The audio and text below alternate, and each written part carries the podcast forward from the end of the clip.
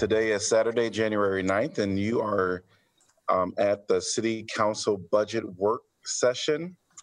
And wanted to welcome everyone. Typically, we do this breakfast on a budget with the community members present and have a little time to uh, just have some discussions with council and and mingle among the community. And we're missing that this year here at City Hall. So, um, but nevertheless, we're going to jump right into the budget. Just a few housekeeping things to remind people about is we'll have um, presentations from different um, departments within the uh, city. And we are scheduled for a few breaks and some lunches, which there's no definite time. We're going to have to fill our way through this um, agenda. And counselors, um, my assumption is around uh, 10ish, and we'll have some type of a break around the 10 o'clock hour. Um, and we can decide if we want five, seven, 10 minutes. And then around noonish, we'll try to figure out a time for lunch. And might propose, uh, depending on how we're feeling, maybe a 30 minute break there. So we'll just kind of think about how you're feeling about things. And as a, a team together, we'll decide that.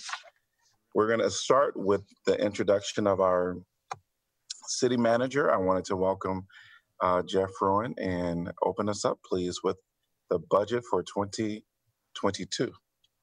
Uh, thank you, Mayor, and, and thank you, Council. I appreciate uh, your time this morning, especially on a weekend. Uh, it's a long day, so my remarks will be uh, kept really brief, and we'll jump into the presentation.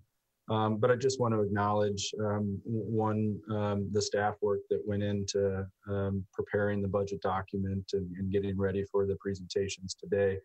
Staff's really been working on this budget since August, and uh, it's a it's a good feeling to be here today to be able to to present it to you. Um, it is a long day, and there's probably going to be uh, lots of um, topics that you want to jump into. Um, I would urge you to ask questions as we go along, and then you all are going to kind of have to to gauge how deep you want to get into particular issues today uh, versus uh, uh, reserving some work session time in the future to dive deeper into any topics that you may want to. So I just uh, keep that in mind, especially uh, early in the in the morning here. And uh, with that, I'm going to uh, turn it over to Ashley Monroe, who's going to start the uh, budget presentation this year. Kelly, can I have permission to share my screen? Yeah, you should, but if you, I'll have Lily take a look at it. Oh, there you go. There we go. Uh, well, good morning, Council. I will be speaking for a while, and Rachel will continue to, to move us forward through the presentation. I'm Ashley Monroe, Assistant City Manager, and um, I get the pleasure of starting us off today. So, um, as Jeff said, we began preparing for the budget um, in August or so this year. Um, we have a slide that I can't quite see it yet, but it talks about our uh, budget review schedule. So um, we began earlier this summer. Council held a work session in September to review your budget priorities. Um, using that, we put together and assembled the proposed budget that we'll be talking about today. Uh, Tuesday, you had a presentation of our capital improvements plan, and um, we're, of course, here in our review this morning. Um, something for the operating budget review. Um, a couple of dates that we need to keep in mind. Um, we need to set the public hearing for our, our maximum property tax levy on February 2nd. So we'll need to have a good idea of what that maximum property tax levy will be uh, by the end of the month when we prepare the packet uh, for the February 2nd meeting.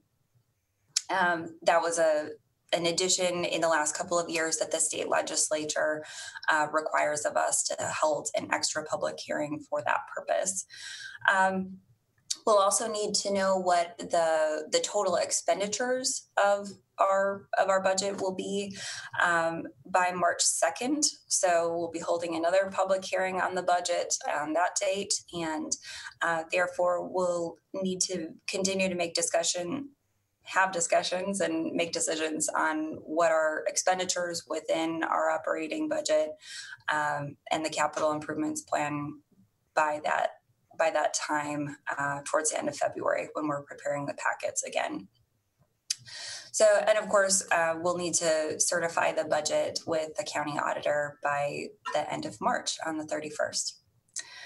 So, in your budget document, uh, there's a couple of areas of focus.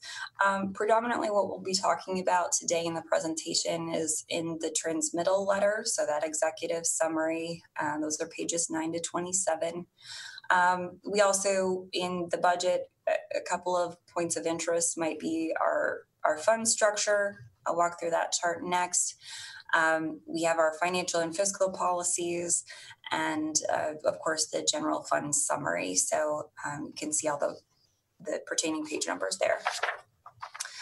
I'll hit on a, our major funds. So those are highlighted in, in yellow um, on your screen. We'll start with those budgetary funds, including the general fund. So when you think about our operations that are funded in from the general fund, um, they they make up the great majority of the things that we do with the city, um, but not all.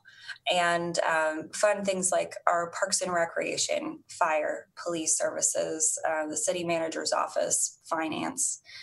Um, the special revenue funds are project specific, so those are funds that are going to be dedicated specifically to the to projects. So we'll take in the revenues uh, from, for example, the road use tax, and those funds are applied directly back into road surface improvements. Uh, community development block grant funding, so that's CDBG, the one on top, um, those funds are directed right back into affordable housing and economic development programs for the federal CDBG program. Our debt service fund is just that. It repays the, any money that we've borrowed plus interest. So those, those funds service those debts. The enterprise funds, moving along in the co- in the in the column there, um, those are more. They operate more like a business than than the other funds in in the fact that any service charges and fees that we may take in through for those services are put right back into the operation of those services. So our our parking and transit, you pay a water bill and you know our, our water bills are paid. Those bills directly pay for all of the operations within our our water department and water services. Our capital projects fund, of course, they, I mentioned that we met about that on Tuesday, and that projects fund services those major infrastructure type projects for the city. And then finally, the non-budgetary fund listed is our internal service funds. Um, those are simply internal operations that service and and improve services for the things that we do on an external basis. So um, we have city vehicles, and so our equipment fund is is paid into by our various departments that use those vehicles, and and that is, you know, what what makes up that that fund. You know, other things include our health insurance fund, dental insurance. Um, information technology services, so things that we need and require internally um, and pay into to operate those departments or divisions. Okay, we'll move on to the next thing. COVID 19.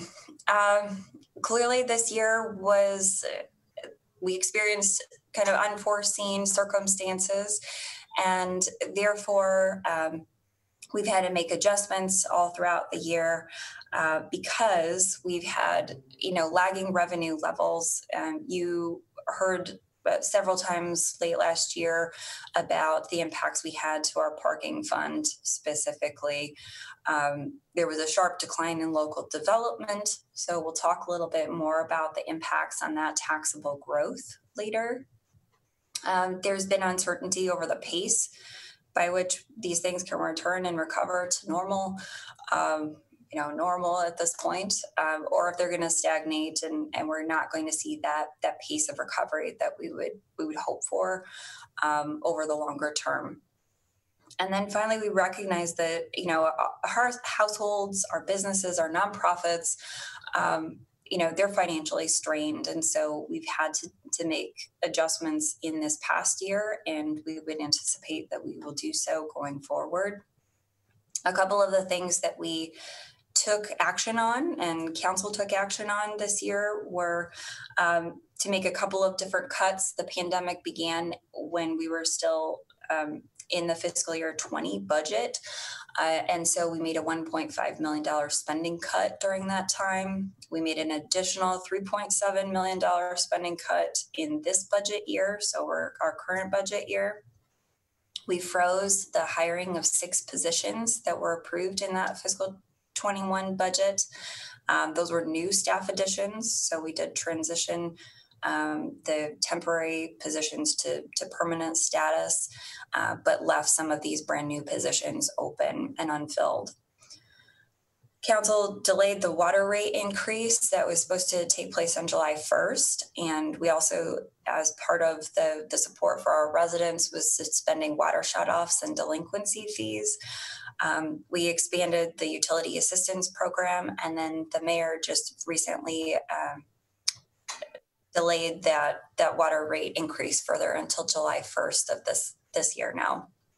And finally, we, there were numerous COVID relief programs in place. So both local and federal funds were provided uh, throughout the community for our households and our businesses and social service agencies. Talking about this year in uh, in our fiscal year 22. So, how are we planning for this? Um, a big goal of our budget was just simply to get back to where um, we had approved the budget in fiscal year 21. So, uh, when we adopted that last year, that, that's what we were shooting for here. There's a modest decrease in our city property tax rate. So, that's 10 cents from the debt service levy. We're not adding any new fees or rate increases this year. We prioritized um, the filling of those six um, authorized but unfilled positions, and then are recommending an increase of three full time equivalent positions in this year. We'll talk about that a little bit later. And then we're going to continue to both um, use the, the federal, state, local funds to provide additional relief to our households, our businesses, social service agencies, and continue our investments in our strategic and master plans. So I get the privilege of, of talking us through our, our strategic plan initiatives and, and what we've done um, this year on an organizational wide basis. Many of these things are going to continue to be a focus of, of the city and of council um, in the upcoming year. And so we thought it would be good to, to talk about where we're coming from. So, um, cl- starting with climate action, we've got a 24 cent emergency property tax levy. We did levy this amount, the same amount last year. It garners about $1 million, and those funds directly support the projects, programs, and implementation efforts of, of our plan. So, our climate action and adaptation plan, and then that follow up report last year, which identifies specific projects. Um, so we still have the same goals to address our carbon emissions reduction, and a couple of ways that we've done that are um, to add a, a, annual climate fest. It's a good way to get our residents involved and our community involved in, in this effort. Um, we've got our Root for Trees program that we began this year. That's a, a rebate program for tree plantings, um, helping su- supplement our city's tree planting efforts, and we continue to want to ramp up those efforts. Uh, we completed our methane study. That was a major task uh, looking forward, and you'll see more about that in the coming year. Um, and of course, continuing our, our new energy efficiency grant programs. Uh, we've done a lot with a very small staff.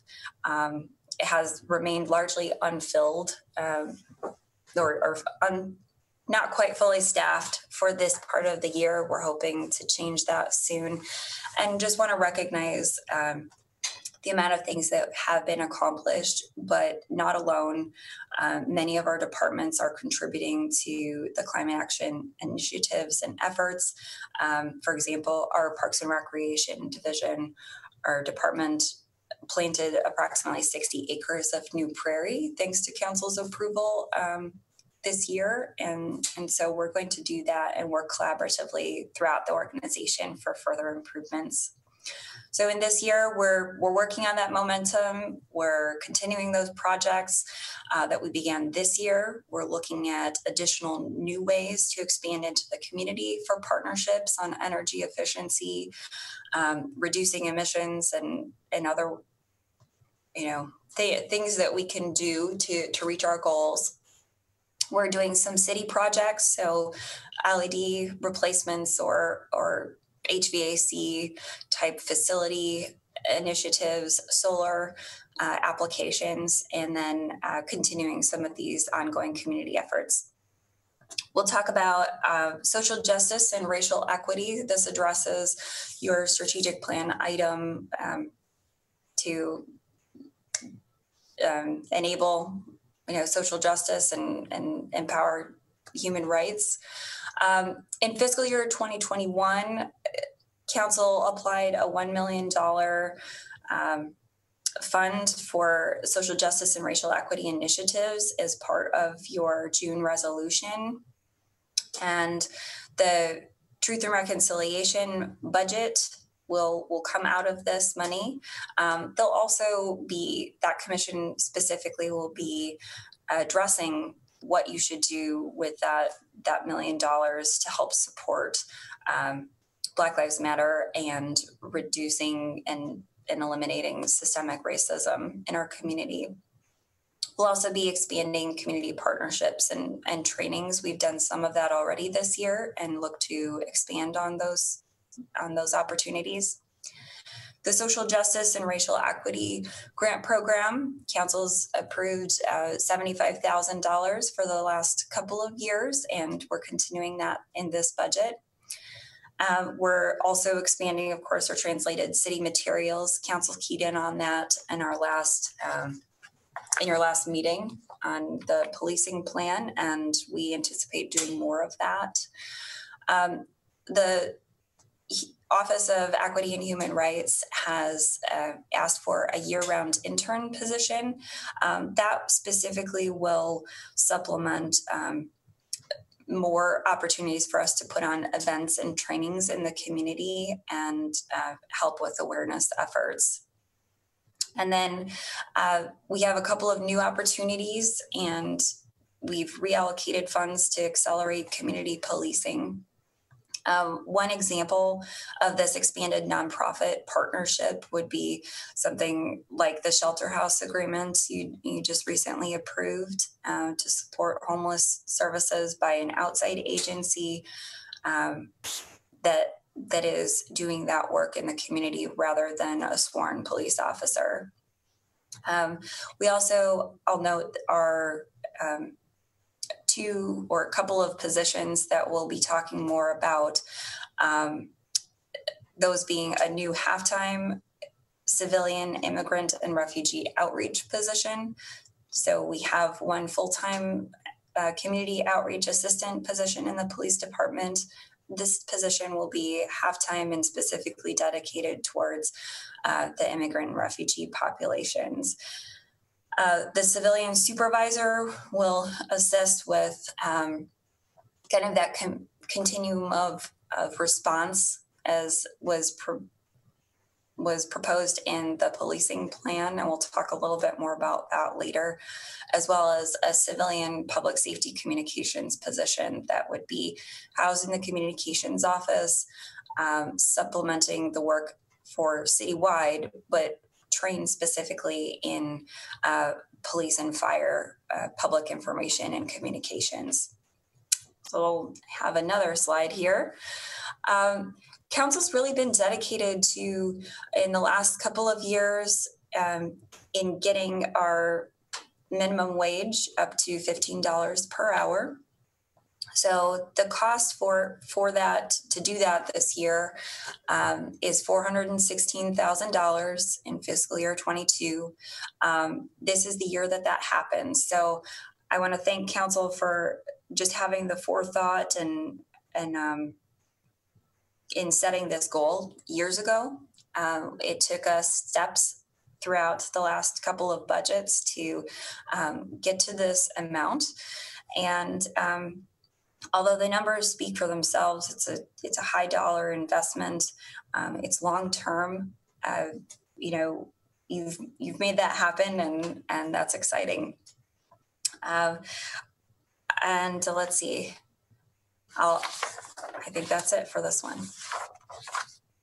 Okay, um, we've experienced a lot of um, discussion in the last year about our social service agencies. We have an aid to agencies grant program to support those things.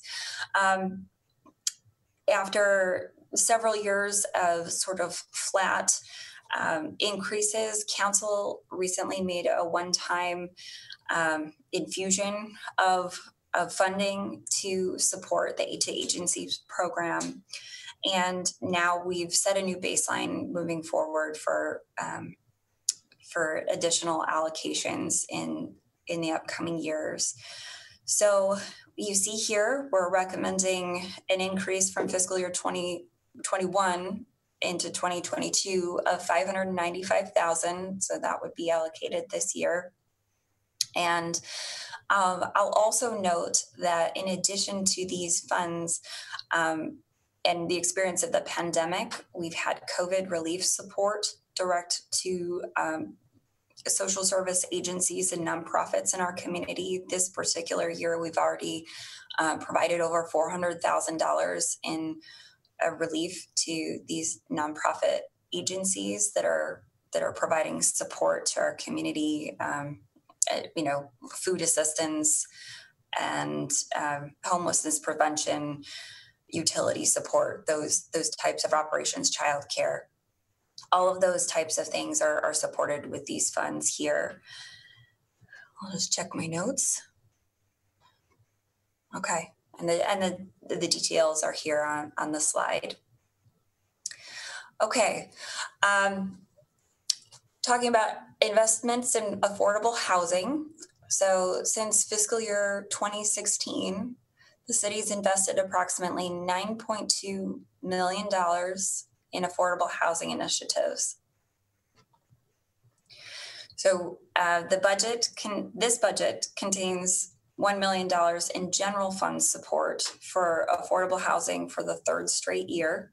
So over the last several years or so, um, council had increasingly made additional uh, contributions to the Affordable Housing Fund. And for the last three, we've contributed a million dollars. Um, the breakdown there is is identified. Um, and I'll also just note that staff is preparing for your 2021 Affordable Housing Action Plan update. So um, that's going to kick off this month. And I'll I'll just note that if you break down that $9.2 million. Uh, it says in here that, that we've assisted 507 households or affordable units over that period of time.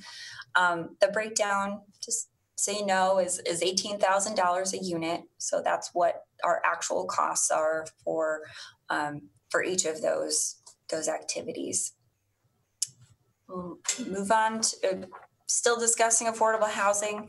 Um, we're trying not to rely solely upon general fund and federal dollars when it comes to affordable housing. So we're looking at other um, options for our revenue streams.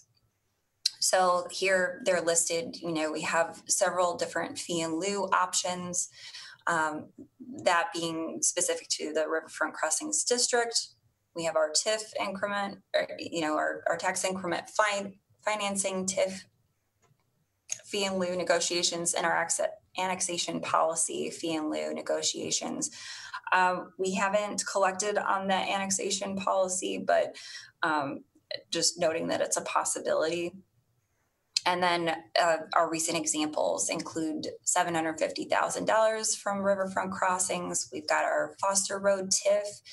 Um, that, as a reminder, is is not the fee in lieu, but is uh, 45% of the tax revenues collected there are dedicated to affordable housing, and the remainder of that, uh, those collections go towards repayment payment of the, the road infrastructure. Uh, and then finally, in the Tailwinds development, it's it's upcoming. Uh, we're not quite there yet, but there's an anticipated fee in lieu of 1.8 million. Okay. Investments in roads. Everybody likes to talk about these things, especially in the spring. These this here is um, an a demonstration of our overlays and our patching. So I'll talk about the, the bigger projects next. We have equipment replacement funds to help the streets division improve our efficiency, effectiveness. Um, and we have been just based on need, a greater portion of our general obligation bonds that we take out are going towards our our capital needs on our, our roads and resurfacing. Um, couple of items of concern are just that um, you know the increased fuel efficiency and low fuel prices um, lead to lead to at least a stagnation of funds collected in our road use tax. And then um, the tax is allocated by uh, population. And so an uncertainty with the census count um, may further impact any large increases that we we could potentially see from this revenue source. Okay. Uh, we'll talk about the major road improvements. So we've got uh, 2021 upcoming. I'll highlight our Melrose Avenue improvements, Benton Street Rehabilitation Project, and Orchard Street reconstruction. Uh, we're planning, we're continuing to plan for 2022 uh, Rochester Avenue, the Gilbert Street Bridge replacement, and Fairchild Street reconstruction. And some of our, you know, very large roads to, to the residents' relief and, and our community's relief um, include plans to, to redo Dubuque Street, Court, Dodge, North Gilbert Park, and Taft. So some of these big collector areas, those those are the roads that um, are largely reliant on general obligation bonds and federal funding. Um, they take a long time to plan for and put in place, and um, and I'll also note that our pavement plan, so the things that we're doing both for the, the overlays and, and patching as well as reconstruction, that plan is largely complete and staff is going to ske- set a schedule time to review with council in a work session. Um, Jeff will talk about that a little bit later. Okay. So along with the outside, uh, we're looking at our our internal um, operations. We need structures and facilities to operate in. Um, I'll thank council especially for uh, the recent investment in our public works facility. So our streets building, you know, our staff and operations have greatly benefited from a, a facility replacement. Um, the buildings that we replaced and moved out of were you know going on 40 50 years old and just don't have sufficient um, sufficient resources. They're, they were built decades ago and they no longer meet our, our facility needs. Um, those needs are also present in other areas of our operations. Um, some of the things that we list on the slide here, for example, of our, our transit facility, you know, if we if we build a new police department, we're relocating fire stations or require a greater amount of space for those. And some of our recreation centers, we've got the recreation and aquatics facility planning study coming up, and these funds address exactly that. Well, this uh, this balance that we are estimating of nine million dollars seems like quite a bit. Um, you know, it's it doesn't meet all of our needs. Um, we, when you think about the transit facility potentially costing up to about $20 million, um, we're looking at a, a, need for facility replacement and improvements in the tens of millions of dollars. So this is a really good start, but um, just addressing the that we're thankful for what we've had so far, but a lot of work is yet to come. Okay, uh, master plan Mar- Parks Master Plan implementation. Um, Julie reviewed quite a bit of these things in on Tuesday. I won't go into detail with all of the upcoming improvements, but um, just know that we're continuing to um, to address all of our, our our identified projects within our implementation plans. So we're moving along here.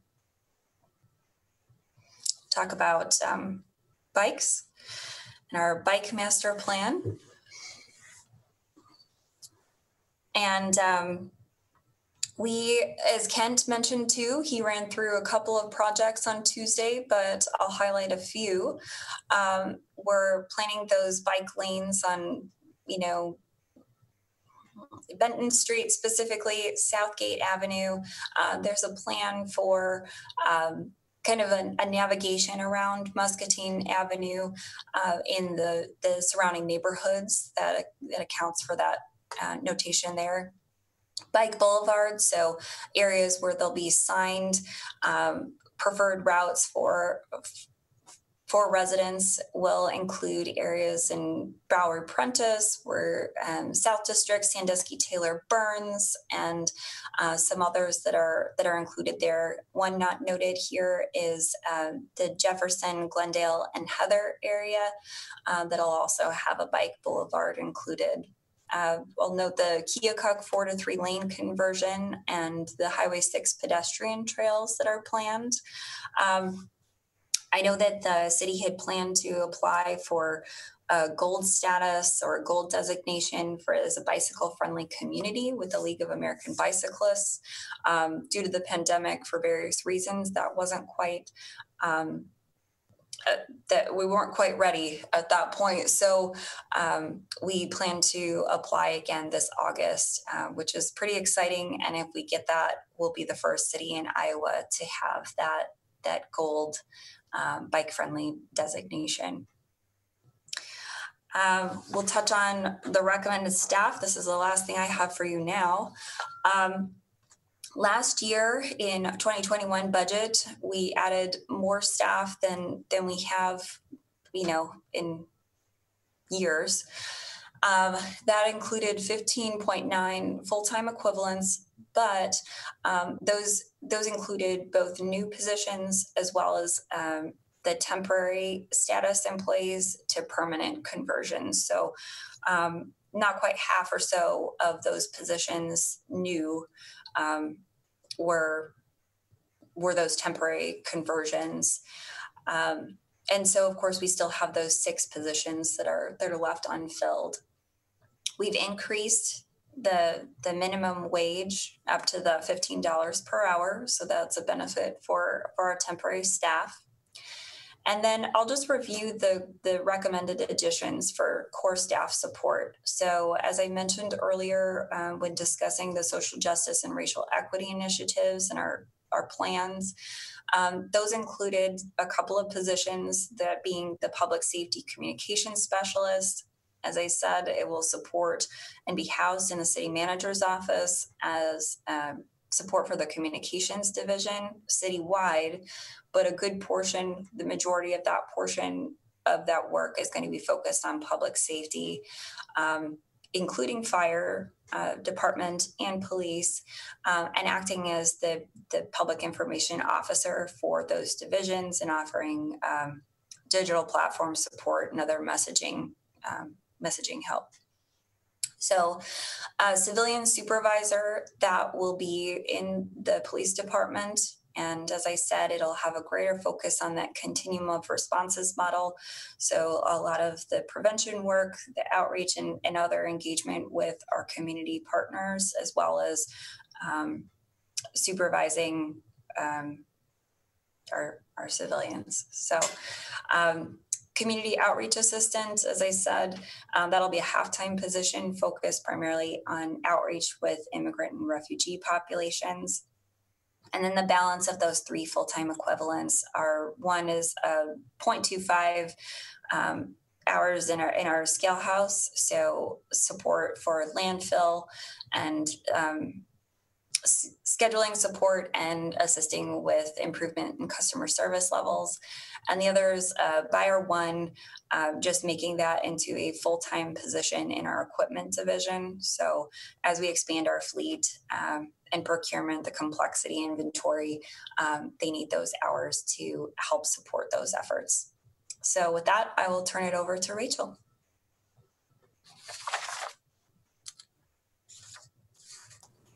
All right. When should, Um, I'm sorry, Rachel, but just I want to know when should we ask questions? You can, that, that's completely up to you as council. You can ask them now or wait till the end. Yeah, I I would rather ask them now. If the mayor agree. I, I agree. If you have questions throughout, just go, feel free to answer or um, ask your questions.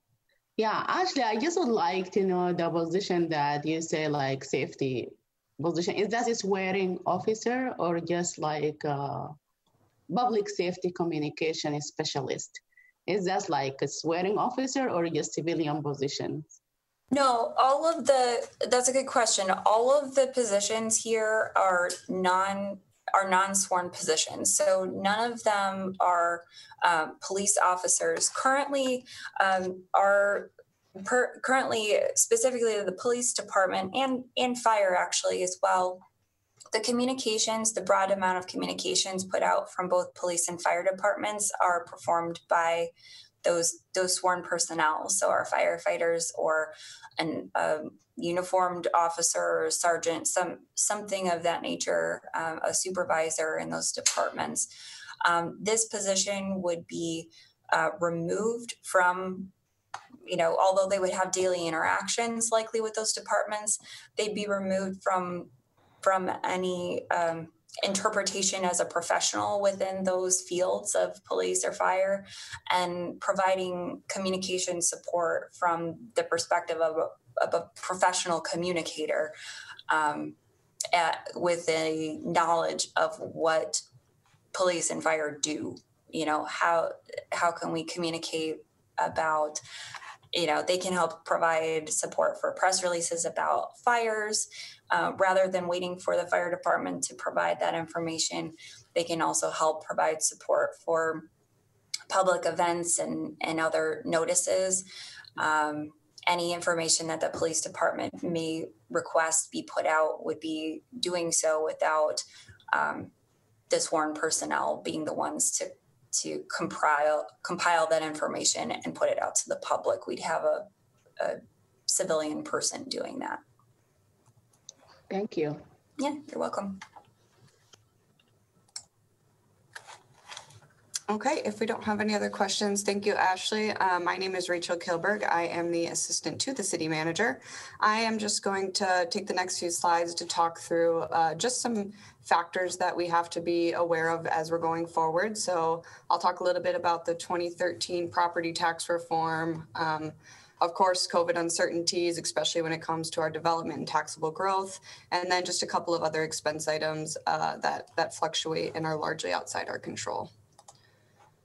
Uh, so first, uh, next few slides are going to relate to that 2013 property tax reform. Um, that continues to be phased in through 2024. Uh, and it's important to remember that there are several components to this tax reform. So one piece of it is that commercial property uh, used to be taxed at 100% of its value, and that was rolled back to, to 90%. Um, and that a portion of that is backfilled by the state. Well, in addition to that, multifamily units and apartments um, were previously taxed as commercial property at 100% of their value. Um, and at the same time, those those types of property were pulled out into their own separate property tax class, which you see on the screen here, uh, called multi-residential. So they are taxed at a declining rate each year um, until they reach the residential rollback rate um, in 2024. So uh, that portion of it is not backfilled. So it is on the commercial side, but not on the multi-residential side. And in fiscal year 22, that uh, taxable percentage for multi-residential property will be uh, 67.5%. So that equates to about $2.8 million in lost property tax revenue just in fiscal year 2022 alone. So just for that one year. Um, if you want to think about it cumulatively, since it was implemented in 2015 through the end of fiscal year 22, we expect that uh, loss to be over $11 million. And again, we're not receiving uh, any sort of backfill payment for that on the multi-residential side. So then looking at our residential rollback trend, um, and, and, when I'm saying rollback, that that just means uh, the taxable percentage of the property. So uh, residential properties aren't taxed at 100% of their assessed value. Uh, the state rolls that back. So that that that's what we call that rollback rate, um, and that's set. That's a number that's set annually by the state. We don't have control over it, um, and it's it's not specific to Iowa City. It's a statewide number. Um, and in fiscal year 22, it will be at about 56%. Um, you can see it has been much lower uh, in, in previous years. For example, in 2007, it was low as 44%. Uh, and the difference between a rollback rate of 44% and 56% uh, is pretty significant. Um, that actually equates to about $9.5 million. Uh, so that's, that's a pretty good chunk of money. Uh, so moving on, just kind of pulling those last two slides together, uh, you can start to see that relationship here between the residential rollback rate and the multi-residential rollback rate. So if you're looking at the top of the chart um, in fiscal year 2014, you see before the property tax reform was implemented, multi-residential was taxed as commercial property at 100% of its value. Well, then in 2015 and the years following, you begin to see that multi-residential rate drop each year as it drops cl- lower and lower, um, closer to that residential rate. So uh, at the bottom, then you can see our big question mark is obviously going to be in uh, fiscal year 2024. So that's why that's what we're referring to as a cliff because um, on we don't know what the residential rollback rate will be in fiscal year 2024 uh, but whatever it is the multi-residential rate will have to drop uh, enough to reach it. So on the residential side you can see we've been pretty stable around a 55 56% um, taxable percentage there and even if it stays at that rate in 24, um, we'd still be looking at a 7 to 8% decrease on the multi residential side. So much higher than the 3 to 4% decreases we've been seeing there uh, in the past few years. Um, and again, I just really want to point out too, as you're looking at this multi residential column, uh, and seeing that that taxable percentage drop from 100% down to the 63.75% it'll be in 23, um, we are not receiving any compensation from the state for that. So we're not getting backfill payments for this change to the multi-residential uh, classific tax classification.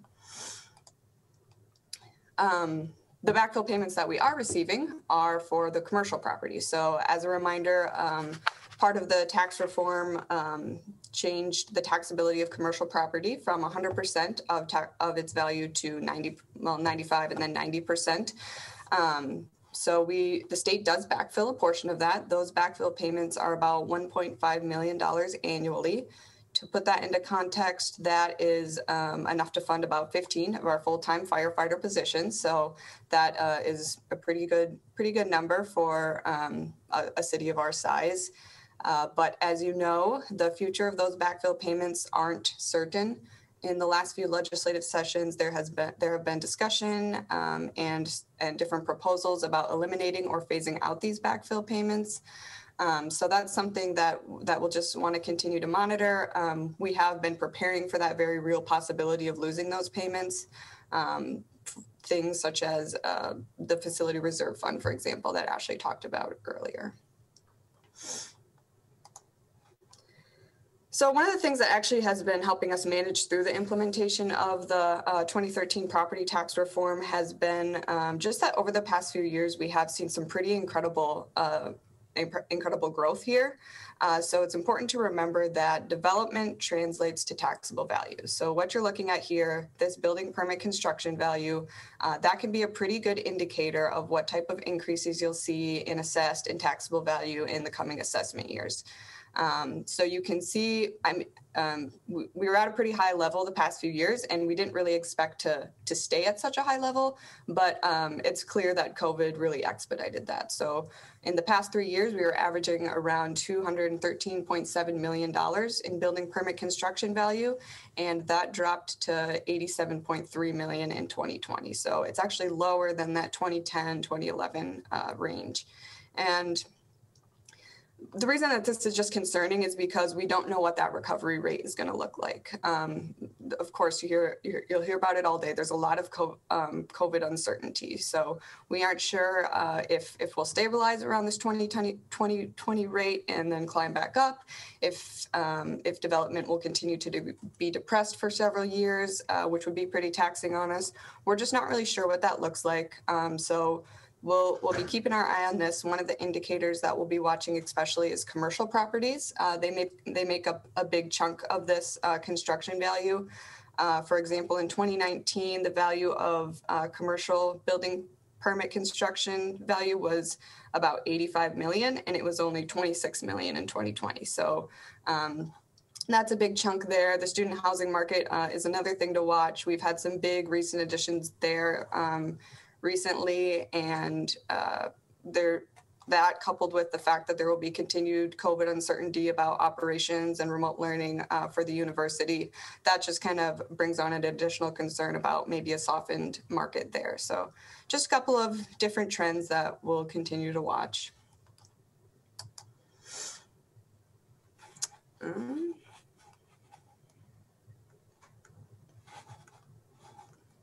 lost my place. So then we have variable costs. Um, so each year we have a couple of costs that fluctuate year to year, um, things that are largely outside of our control. These are two of our big ones. So obviously, in any given year, it's pretty difficult for us to try to predict um, the frequency or severity of snow events.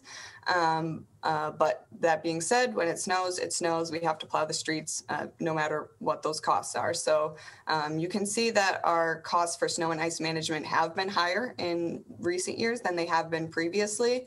Uh, to kind of give you one example of just how those costs can add up, it costs the city about $25,000 each time we have to snow blow the downtown and we have had to do that twice in the past two weeks. Um, so just to, just to give you a little context there, uh, and then the other big um, kind of variable cost for us is our health insurance costs. Um, these we don't have control over these costs, but they're obviously a necessary expense for our staffing levels. Um, and we have really seen uh, both our rates and our usage climb in recent years. Uh, we're paying about $3.5 million more today in health insurance costs than we were in 2017. Um, and one other thing I want to note here is that when we were preparing this budget, we had projected a 5% increase to our health insurance contribution rate uh, for fiscal year 2022. Um, since we've released this budget, we've actually learned that that increase is going to be much higher, actually closer to 15%. So um, we'll just continue to see to see these costs go up. And this is really important to consider when you think about uh, years like fiscal year 22, where we are trying to really build a status quo budget. Um, some of these costs, especially personnel costs, which I'll talk more about later, um, they're really outside our control in a lot of ways um, and, and can make it difficult for uh, finding some flexibility there. I did have a quick question about that. Um, when you talked about the 5%, um, was kind of the anticipated, but it fifteen percent is the reality. Is that what I understood? Yep. Yeah. And then I, I think I just heard you mention that you're going to cover what will be passed on to employees. Is that what I Um, understood? I, sorry, go ahead, Geoff. I can jump in on that one, Rachel. Um, the um, the split between employees and um, employer is all governed by our bargaining agreements. and then uh, non our our, our uh, management staff or our confidential staff, non-bargaining unit staff. Um, uh, generally uh, have mirrored what the AFSCME contract is. So all that's governed by bargaining uh, agreements. Thank you. Actually, I'm sorry to take you back, but if you can, oh, Maya, you done? I'm done. Go right ahead. Yeah, uh, if you go back just to the commercials um, tax cut, uh, you know, where, yes, and you said that this has been uh, cut from 100% to 90%, and we, we get some feel uh, like feedback from them. But I just want to ask you the, the, the amount that we get from the state, is this like equal to the cut, less than the cut, more? Uh, I don't have the exact number of what of what that difference is, but it's not um, it's not equivalent to to what that rollback rate is. It's just kind of a portion of it. So um, Portion of it. Yep. okay. So uh, in 2015, uh, yeah, in 2015, when it was starting to get rolled in, we were actually receiving um, backfill payments at a much higher rate. I think over two million dollars. So now we're at about 1.5 million. Okay. Um, Just- also could, Go ahead, Janice. um, I just wondered if someone with more history could um, could help me understand the rationale for the 2013 multi-residential tax cuts that are now the the, the gift that's continuing to give. Um, was the was the theory behind it that that landlords would pass along the property tax savings to their tenants? Um, and has any of that, if so, has any of that transpired? Well, that may have been the theory. That was uh, the multi-residential piece was um, something that didn't get a lot of focus during that legislative session. It kind of snuck in there at the end um, and uh, was a bit of a surprise at the end and, and clearly hits the college towns more than, than your average community. Um, I think the, you know, the, the rationale um, was, I think, alluded to what you said. You know, it's it's ultimately it's residential property. It should be the same as residential.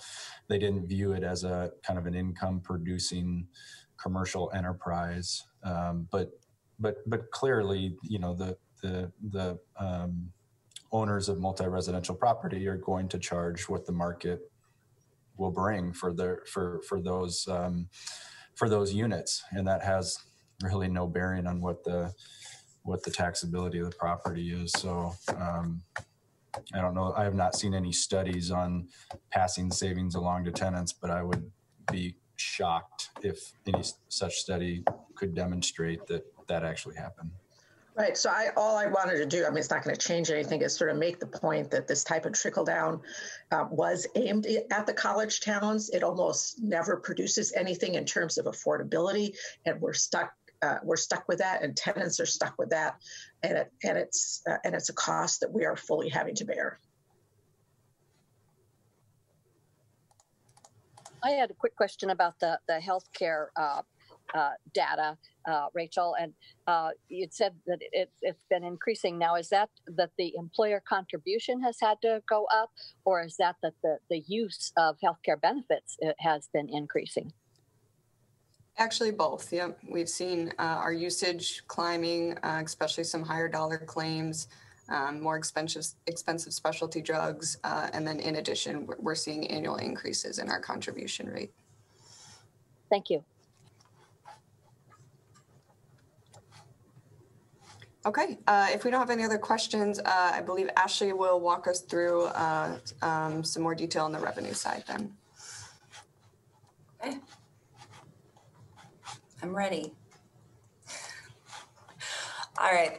So we get to now see um, kind of the, pro- the proportions of what makes up the budget and, and our funding, um, both our revenue sources, and then Rachel will cover our expenditures. We'll start with our all funds revenue sources. Uh, this is showing a very simplified version of everything we take in. I'll just highlight the fact that um, you know, you see property taxes is the, the greatest portion of that, followed by our uh, charges for services, our intergovernmental revenues, and I will uh, focus more specifically on, on the next slide on what each of those are. Um, we're heavily reliant on property taxes. So you see in our in our general fund, I'll kind of describe what some of these are. Um, our general fund is predominantly property taxes. So that's 69% here.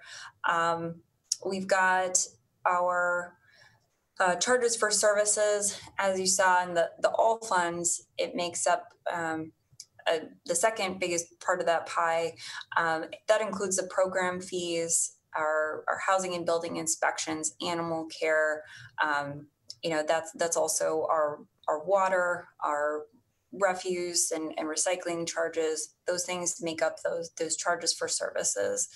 Um, in here, in the general funds, it's it's not those enterprise funds it's not the water it's not the the refuse but these other for you know parks and recreation classes those types of things. It's a very small piece of of our general fund.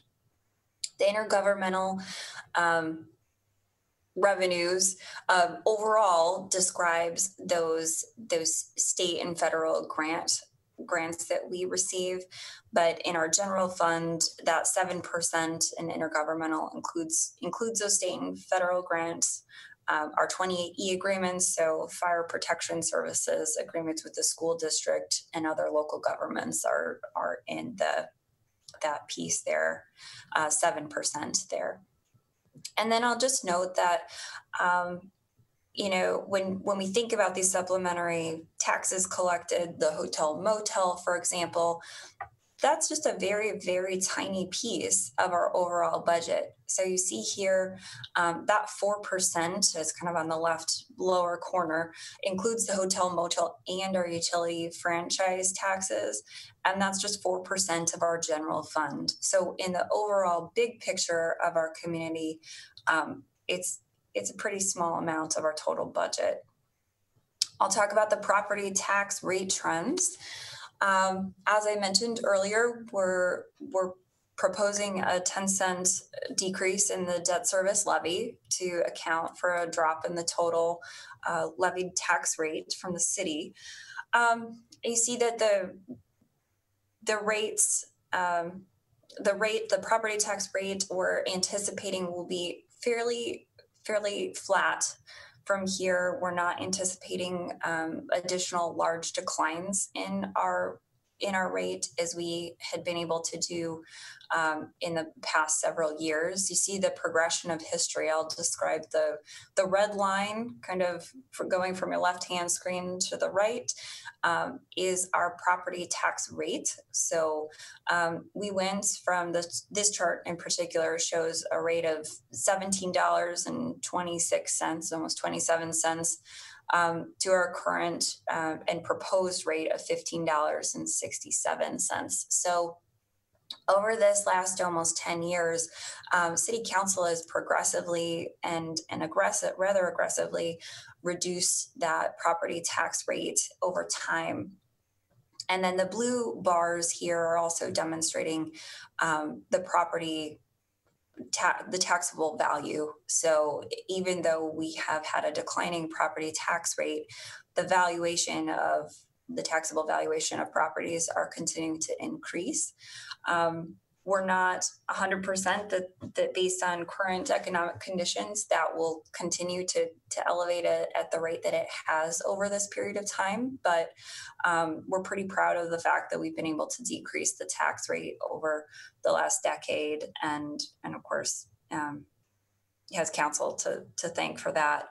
Um, I'll just note also that in odd years, those are our um, the reassessment years.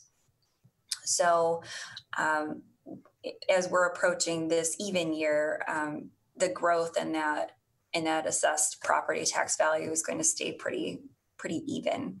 Um, and as Rachel noted earlier, when we're talking about the development, um, if the city is not growing in that property, you know, the taxable value, um, we might even see that that valuation decline over time. Okay. Can I ask a question here? Like, uh, really, when when you say 10 cent decrease of the tax levy, mm-hmm. what that mean to the residents? Like, somebody I- like me, a homeowner, what that means to me. How much is it if my home value is 300,000? That's a really good question, Mayor Protem. Uh, I know we're going to cover that. Um, I believe we're going to cover that right towards the end of the presentation. So we will definitely get to the individual property owner um, impacts. If you can wait for that, great. Okay. Um, we'll talk about the overlapping tax rate. The only thing I want to point out here is just that um, despite our our portion, so we're 41% of a resident's tax bill, uh, we're still less than half of of that total tax bill. The other entities in our in our tax rate or tax bill, the pe- thing that people see, um, also comes from the Iowa City Community School District, Johnson County, and a little teeny piece for for Kirkwood in the state of Iowa.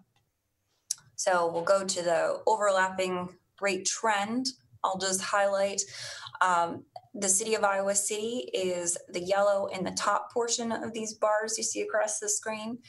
Um, and it's just showing that the portion or the proportion of our our piece of that overlapping tax rate um, has continued to reduce. So we've gone from about 44% of that tax bill to approximately 41% of this overlapping tax bill.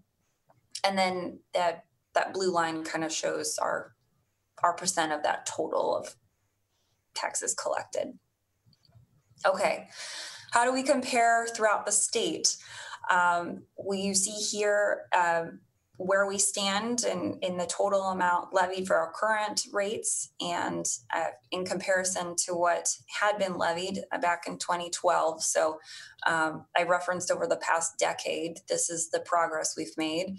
Um, you see here we've had a 11 per, 11 and a half percent change in in a decline in our property tax rate. Um, we found our way from somewhere towards the top of that pack to towards the middle. Um, we anticipate that based on other community circumstances, we may continue to see ourselves fall within this this kind of ranking of of total tax levy.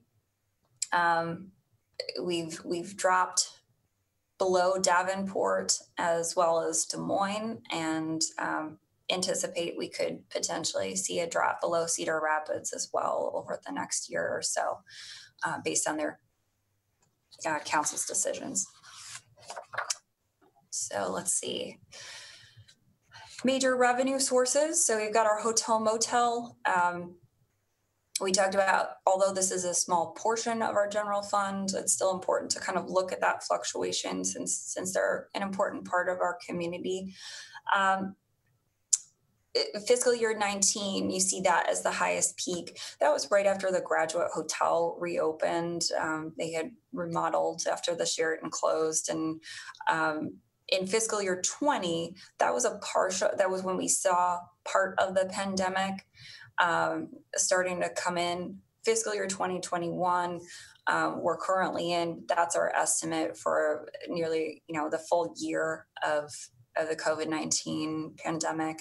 And then the projection for fiscal year 22 is a rebound of that um, closer to where we where we had been in fiscal year 20 so so maybe not as high the peak of 19 but certainly um, gaining from our position currently. And we got our utility franchise. Um, this just greatly fluctuates through um, based on weather a lot of the time. Um, so hot in the summer, people run air conditioning. Cold in the winter, they run uh, the heat and, and natural gas, and so therefore this is going to to pertain to those patterns. Uh, some communities in the state go all the way up to the allowed five percent. Iowa City has a set utility rate of 1%, um, but just showing that there is flexibility there and, and each community has the ability to decide um, what, what that utility franchise rate might be. And uh, the chart on the right just identifies what um, kind of where we fall in, in that, that mix of how cities are using the, the fee. Cable TV franchise, you see a steady decline. This is as people cut the cord of cable and telephone services in their homes. This is reflective of that.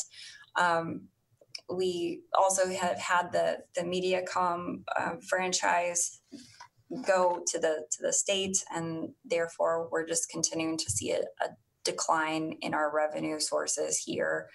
Um, and and from here at this point we're anticipating that it's going to stay pretty stable to to what we're seeing right now at this level so about half a million dollars as, a revenue here our major revenue source, our road use tax. I hit on this earlier. Um, these are the, the funds that we use um, to support both our equipment purchases, but also our um, road improvements, the overlays, and, and patching budget. Um, if you pay attention to kind of how this line progresses, it looks like that growth between, um, you know, 11, sorry, I'll start over here. In fiscal year 2011, uh, we saw a bump. In 2012, we saw a bump from the US Census count. So as our population grows, the allocation the city receives goes up. Um, this, we also received another bump in 2016 or fiscal year 2016 because the state increased the, the rate that they have. So, so that accounts for that next jump. And then uh, we're just flat out uncertain what the last census is going to garner for us, if we'll see another kind of jump up in the road use tax allocation because of an increased population or not. Um, and, and I think that's that's it. We'll we've gone from our receipts and, and now we're at about nine million in in road use tax. Last thing I'll cover uh, local option sales tax. This is just a reflective chart of how communities in Iowa are using the, the lost uh, that they receive um, when they put it into effect and, and their estimated receipts. Uh, the city did have for four years after the flood in 2008 we had a lost that was was approved and passed by our community um, we received about 8.8 million annually through that period of time. And then, of course, it expired based on the, the referendum. Um, the state law now requires us to have at least 50% of our of our lost uh, go to property tax relief, and um, this I'm sure is going to be a continued um, subject matter going potentially going forward. I know that council has included a discussion of this in in the your strategic plan, and um, will and it was also included within uh, the city manager's recommendation in the policing uh, preliminary plan as well. So thank you, and uh, we'll turn it to Rachel. Thanks. Okay, um, so on the expenditure side, so this first slide here is just all spending by category.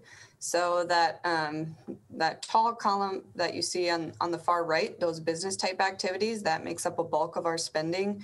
That might also be what you know as uh, enterprise funds. So transit, parking, landfill, wastewater, water, those kinds of things. Um, next to that, you see uh, our, our strong capital improvement program is represented. And then on the far left there, uh, public safety is going to include PD, fire, building inspection, housing inspection, and code enforcement.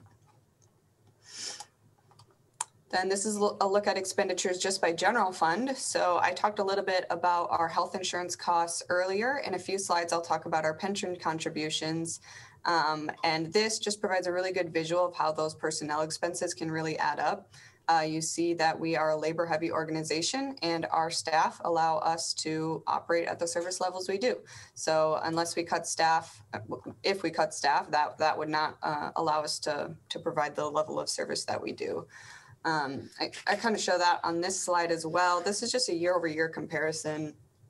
And looking at it like this does a pretty good job of uh, illustrating that uh, kind of cautious budgeting approach we took towards fiscal year 22, um, just based on COVID uncertainty. So you can see um, our personnel costs, they, they really drive a lot of our expenditures, um, including those things I've talked about that are largely outside of our control. So when we don't have a lot of flexibility there and we're trying to remain status quo, um, you'll see uh, you begin to see cuts in other areas like uh, our services and a bit in our capital capital spending as well. Uh, so as I promised, this is a look at our uh, public safety pension contributions. So these costs have been increasing over the past 10 years. Um, in 22, we will be paying about a million dollars more than we were in fiscal year 2012. Um, as a reminder, we don't set these rates, we don't set these benefits. So again, this is this is one of those personnel costs that we don't have control over. Um, and then looking on the IPERS side of things, uh, we're seeing a little bit of growth here as well. Um, again, uh, just about a million dollar difference between fiscal year 15 and fiscal year 22. Uh, you see that little jump in FY21. Last year's adopted budget included uh, some new positions, some temporary to permanent conversions. Um, so that that's part of the reason for that jump there. Going forward, we expect to stabilize uh, around a three to four percent annual increase. Uh, as you can see, we project a 3.24% increase for fiscal year 22. Okay, and then I just have three quick slides on our debt service strategy. Um, so the big thing I just want to point out here is that a lot of what council has been, uh, a lot of council actions, especially some of these uh, one-time significant investments in spending have really been possible through a reduction in our debt service. Um, it's safe to say that our debts, debt strategy has really enabled us to improve our service levels. Um, and these are kind of three three benchmarks that go into that. So the first here is that under state law, we are not allowed to borrow more than five percent um, more than the amount equal to 5% of our total assessed property value. So that's what we call the statutory debt limit, um, is what you might hear of it as. And we are currently using um, about 19.3% of that debt limit. So we still have plenty of bonding capacity. Um, the second box here just shows that under Iowa City policy, uh, our debt service levy um, should not account for more than 30% share of our total city property tax levy. So uh, Ashley mentioned earlier, we are recommending another 10 cent drop in our debt service levy for fiscal year 22, and that will put um, our debt service levy's share of the total property tax levy around 15.8%. Um, so we really made some improvements there uh, over the past decade. And then this last one here is actually a benchmark set by Moody's for AAA rated cities. Um, so you can see that their benchmark of net direct debt outstanding is at 0.75%. We don't quite hit that. Uh, we're at 0.96%. Um, but uh, we have been making improvements here as well. This is a lower projection uh, than it has been in recent years. And I do still want to point out that uh, we are able to attain that AAA rating, as I'll talk about on the next few slides. Um, and that's just due in part to our strong fiscal position in some other areas, such as uh, our reserve funds and things like that. So this is a look at those Moody ratings. Uh, as a reminder, Moody's is an independent rating agency, so uh, they issue their GO ratings for municipalities based um, on a specific set of criteria.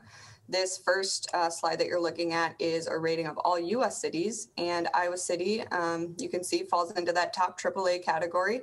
We are one of 247 cities in the United States um, who, who attain that rating. Uh, and it's notable to point out that we don't have the typical profile of a city uh, in, in that category. Usually they're much higher income, a um, little bit more suburban communities. Uh, so, so that's something to be proud of there. And then this is that same rating, but just statewide. So we are one of four cities in the state of Iowa to have AAA status. Um, Cedar Falls was actually upgraded just this summer uh, to AAA status, so that's nice to see. And then the other two that join us there is uh, West Des Moines and Clive. So again, a little bit uh, higher income, more suburban type communities. Um, and the last thing I just want to note here is that this rating is nice, um, but it's not just a recognition. It actually translates to real savings, real dollars that we are able to spend on city services instead of on um, interest payments to the banks. So uh, it's it's good to have. And okay, so that I think I'll hand off to Geoff if we don't have any questions, and he will take us down the home stretch. Rachel, just really quick on yeah. the bond rating. Um, you just mentioned that that translates to lower interest rates. Are we able to quantify that as far as what you know a decline in our rating would mean? Yeah, I don't, I don't have a number for that. We, we could try to pull something for you and get that to you offline. Yeah, I think it just in terms of how significant it is, even, you know, a ballpark would be nice not to spend a lot of time, you know, having to dig into it, but I appreciate that. Thank you. Yeah, Definitely. Okay, um, that's definitely something that we can uh, follow up on. Um, As Rachel said, I'm going to take you through the last uh, final slides here. Uh, I want to start with just looking at our enterprise fund balances and make sure that you know uh, where we stand with some of these different operations. The first one I want to highlight um, is the parking fund. And Rachel, if you could advance the slide for me. Uh, the parking fund is at the top of this slide, and, and you know this is the area where we've seen the, the greatest COVID impact. And what I want to point out here is that estimated fund balance. It's the third column, uh, in, right in the middle of the page, at 1.2 million. Um, just to let you know, uh, this time last year, that fund balance was 5.8 million. Okay, so uh, that's two things really driving that down. Part of it was intentional. You'll remember that we used that fund balance to retire the debt at the uh, Harrison Street parking deck. And, and that helped with the cash flow situation we had. So that's a very positive thing. We no longer have debt um, outstanding uh, on the Harrison Street deck there.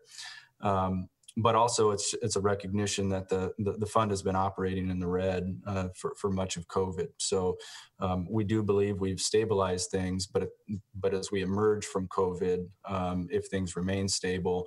Um, we have much less flexibility in this fund. Uh, we're at 18% of um, balance there. Um, and that's challenging not just for parking, but uh, as you know, we uh, we had um, sights on perhaps using some parking dollars to support our transit operations, and when we lose that type of flexibility, uh, that decision becomes much more risky uh, going forward. The second area I want to talk about is right below there. It's the transit uh, fund, and we're going to spend some time uh, here in a couple of slides talking about our transit fund um, particularly as we look to expand services. So our, our, transit operations are still operating with about 30 to 40% of the ridership that we would normally see. So there's definitely still a major COVID impact and that, uh, that uh, uh, definitely uh, strains our, our uh, financial situation. However, on the flip side, um, there was a CARES Act allocation to transit agencies. So uh, we did get a nice injection of CARES Act dollars there and have been able to maintain a, a pretty high fund balance here. You see the estimated fund balance of 10.5 million. We have uh, a little over 5 million of that reserved um, or, or, restricted. And that's really set aside to be, be a, a, match uh, for um, a federal grant uh, that could come up uh, for a new facility. So we really don't want to uh, don't don't want to um, use those dollars. We want to make sure that we have those to take advantage of, of that grant opportunity. Um, but we do have an unassigned fund balance of 5.4 million, which which is kind of the where, where we have some flexibility. So as we look at expanded services, one of the things I want to talk to you all about is uh, perhaps using some of that balance for for a pilot program as opposed to developing new revenue sources right now to support uh, the transit operations. And we'll get into that in a little bit. The last one I want to point out here is our refuse operation, which is the third green highlight in the middle of the page. Uh, just a note here that, that we are operating at a deficit right now uh, in our refuse collection. Um, and um, I think in normal years, we may have suggested a rate increase here as Ashley mentioned early on, we really tried to hold off on rate increases uh, given the stress for, for households right now. So this is one that we'll probably look at a rate increase next year uh, on our either refuse, recycling, or yard waste uh, funds, um, just to try to, to, to stabilize that a little bit. We're okay. It's it's a small deficit, and we have some some fund balance where we don't need to do it this year. But council should expect that that'll come back next year. Um, moving uh, forward, we have uh, the property tax input and Mayor Pro Tem. This is the slide that will address the question that you have. We use a hundred thousand dollar valuation just because it's easy to to multiply that imp- impact. So Um, if you had a, a assessed, uh, your home is assessed at $100,000, that's the value that, that's been assigned to it. Um, the next one will show you what the taxable change is. And if you remember back, uh, Rachel talking about that rollback figure and had that chart where the number kind of fluctuated up and down. Um, last year, that number was about 55%. So you see the taxable valuation of 55,000. This year, that went up a little bit. So even though your home value hasn't changed, you're going to pay a little bit more taxes on that home. And that's the 56,409. From there, you take the city tax levy uh, to determine the actual property taxes that you will pay. And you can see that we'll have a rate decrease as we've proposed. And so if you had that $100,000 home, the difference is $15 in more taxes you'll pay. So even though our rate's going down, you'll still pay more taxes. So that $300,000 home that you asked about before um, would be a $45 uh, increase uh, in property taxes. My question will be, if we decrease it, it will be like that. And if we leave it alone, what's going to happen? More also? Yeah, so if, if the rate stayed the same at that fifteen uh, that fifteen dollars is is going to increase, and, and we can we we can uh, Dennis, if you have a calculator, you can probably give us that number right now. Um, but it, yeah, that would in, yeah, increase. So that drop of ten cents is definitely helping keeping that number down despite the taxable growth. That's, uh, I would. Uh, I would have the same question as Mayor Pro Tem as to what, what would the, what would the rate be if we don't decrease the rate? Or what would the, the amount be if we don't decrease the rate? You use the same example for like symbols, like 100, same example. Yeah. What I'll do is I'll, I'll run a quick calculation for you and then I'll, and I'll jump back in and, and let you know what that is. Okay. Thanks, Dennis. Yeah. So we'll revisit that. You can move to the next slide. And, and then this one takes not just property taxes, but all those utilities into account too. So um, if you look at that far slide, you can see that we're estimating a 1.8% increase in, in kind of the cost of your government, so to speak. And you see that that top line is the red is the property taxes. And so that's that's where you see the $15. Uh, okay, so you'd have to multiply that for every hundred thousand dollars of, of assessed value you have. And then um, we are factoring in the water rate increase. So even though we're not, um, this is just the delayed water uh, rate increase that we expected to, to, have happened last year. That's about a $20 increase. So overall, it's $35 uh, to your household. Uh, again, with that $100,000 property valuation, uh, that breaks down to you know just about three dollars uh, per month uh, cost increase there.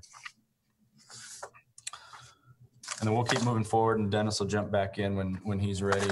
Um, I want to talk about reserves. Um, you know, one of the big focuses we had uh, after the flood uh, recovery period and then uh, heading into property tax reform was was building an emergency reserve fund and we're really happy to see that fund balance at 5.2 million we've used it a few times here and there for property acquisition so far um, buying properties out of the floodplain uh, but largely this is this has been unused and you can see the bullet points there that give council uh, some flexibility in, in how you use this emergency reserve. You really have the ability to um, to tap into that for any emergency that, that you see fit.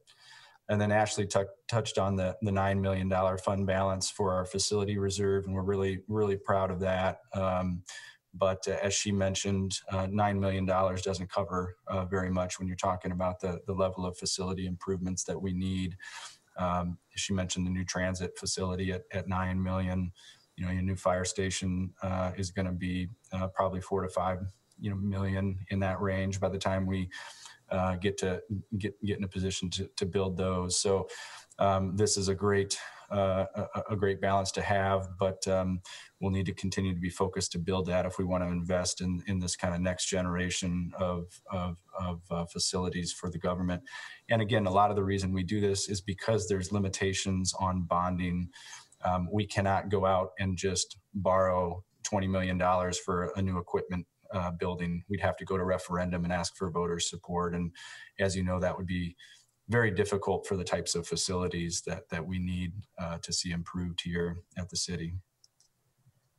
See Dennis ready to go? Uh, yeah, so just running a quick calc on that. Um, so it would add about another five and a half dollars, uh, to the, to a hundred thousand dollar home. Okay, so that, that 15 goes to about $20.50. Yeah, About, about, yes, You mean by reducing uh, the tax le- levy by 10 cent, a homeowner who have a house that value $100, he will see deductions in his bill of $5.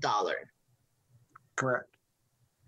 Uh, is this $5 per year or per month? It, it would be over a year. For the whole year, I will see $5 deduction. And in the same time, if we don't do it, the city will receive 500,000, if I'm calculating that right. Correct. Okay. Resident, just, I want the council to know that. The residents and also the public, if we reduce the tax for a person whose value, house is value 100,000, he will see $5 a year reduction. And if we don't do anything, the city will receive five and half a million dollar in revenue.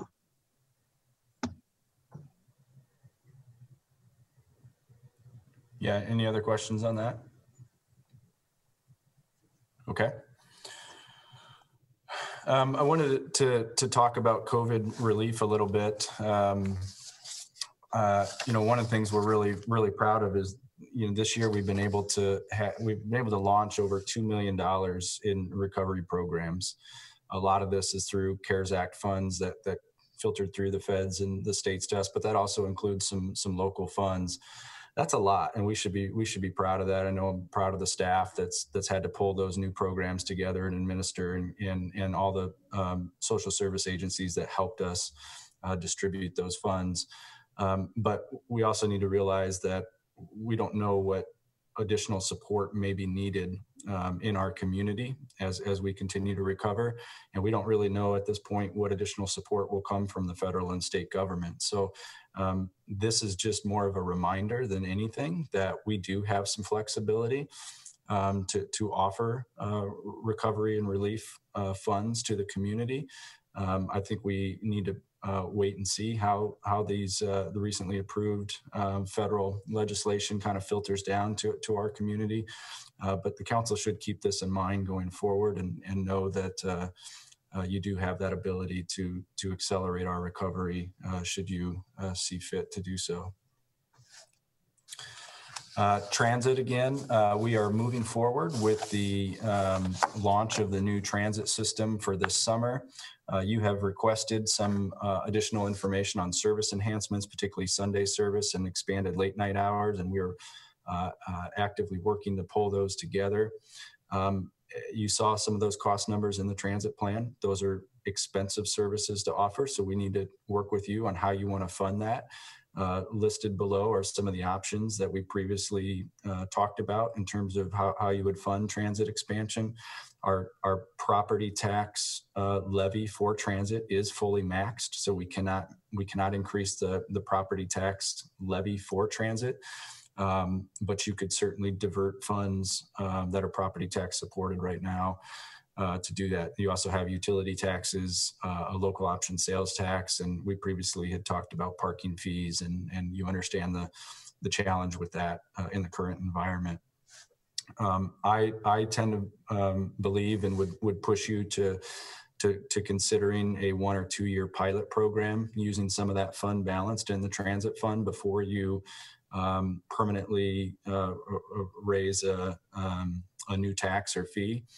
Um, I think uh, we have that fund balance. We could run a good 12, 18, even 24 month pilot program on Sunday service, expanded late night hours. And, and then, you know, in a year, year and a half, hopefully there's some more clarity uh, uh, surrounding the, the COVID recovery. And the council could use the data from that pilot program to make decisions on whether to keep those uh, services in place? And if so, how, how best to fund them on a permanent uh, basis? Uh, roadway maintenance, uh, we're excited, uh, uh, hopefully very soon, depending on your work se session schedule, to be able to um, present to you the pavement management program plan that is, that is complete.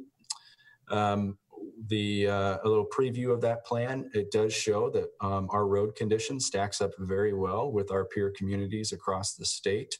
We have the third highest pavement rating uh, amongst comparable large communities in Iowa. Um, and that's all uh, data driven uh, based on uh, road surface information that's collected at a statewide level. Um, and and while that's a good thing, we still know that our, our roads are in, in great need of repair. Um, and uh, uh, what the study shows is that our current funding allocation uh, for, for roadway maintenance will not allow us to sustain um, our, our current overall pavement condition. That at, the, at a current level of investment, we're going to see the roads continue uh, to deteriorate. So we obviously want to get ahead of that, and we'll need to talk to council about the best ways to, to increase funding for roadway maintenance. And uh, again, should be ready for that discussion uh, here in the next 30 days, depending on your work session schedule. The local option sales tax, I don't think I need to spend any more time on this. It is identified in your strategic plan. Um, I do suggest that you give this um, strong consideration. Uh, clearly, a very important aspect of this is how you spend those dollars. And there's been conversations from nonprofit support to uh, public infrastructure, transit, and, and as uh, Ashley mentioned, the state law now requires 50% of those funds to go to property tax relief. Uh, but but clearly these funds can have a significant impact on the community. We saw that with just the four year uh, loss that we had. Um, and uh, would encourage the council to reserve some time in the upcoming months to, to have a discussion and, and make a, a go or no go decision uh, on, on whether to present this to the voters or not. Um, last slide is just a kind of a, a, preview of what we see next year. Again, this was a, a very much status quo budget, uh, really trying to get back to just where we were a year ago. Um, I'm very concerned about the taxable value growth, and and and you saw that 80 million dollars in development this year. Um, I hope that's a one-time blip, and we can we can recover. But uh, if we have a couple of years at that level, we're not going to see that taxable value growth, and the council is going to lose a lot of flexibility um, in supporting some of the things that you've done. You know, without the taxable value, without without the taxable value growth we had over the last 10 years, it would have been extremely difficult to do the affordable housing investment that we've done to increase aid to agencies to um, invest in the GuideLink Center at the level that we did all that flexibility is because our taxable value was growing and our operations were staying status quo, right? We, we didn't invest heavily in staff in the last 10 years, but we had invested heavily in these other programs. And as soon as that rate starts to drop, as, as Rachel was pointing out, those personnel expenses are there. You know, we, we're going to eat up two to three, 4% per year just on personnel expenses. So if we're not growing more than that, you're going to lose a little bit of your flexibility that, that, that we've enjoyed the last few years. We do expect stable tax rates. We expect stable utility rates. Um, uh, there'll be a minor increase here and there, but our, our enterprise funds are pretty good right now. They're pretty strong. So you, you don't have to um, worry about major water rate increases or major sewer rate increases at this time and then you know we're going to continue to invest in the things that the council um, holds uh, holds the highest in your strategic plan which is affordable housing social justice and racial equity we're going to invest in those master plans that you've adopted and endorsed um, just as we have these fat these past few years so with that we'll end our presentation uh, and uh, field any questions before getting into department budgets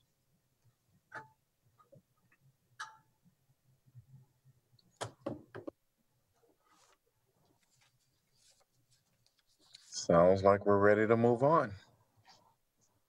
Thank you all, staff.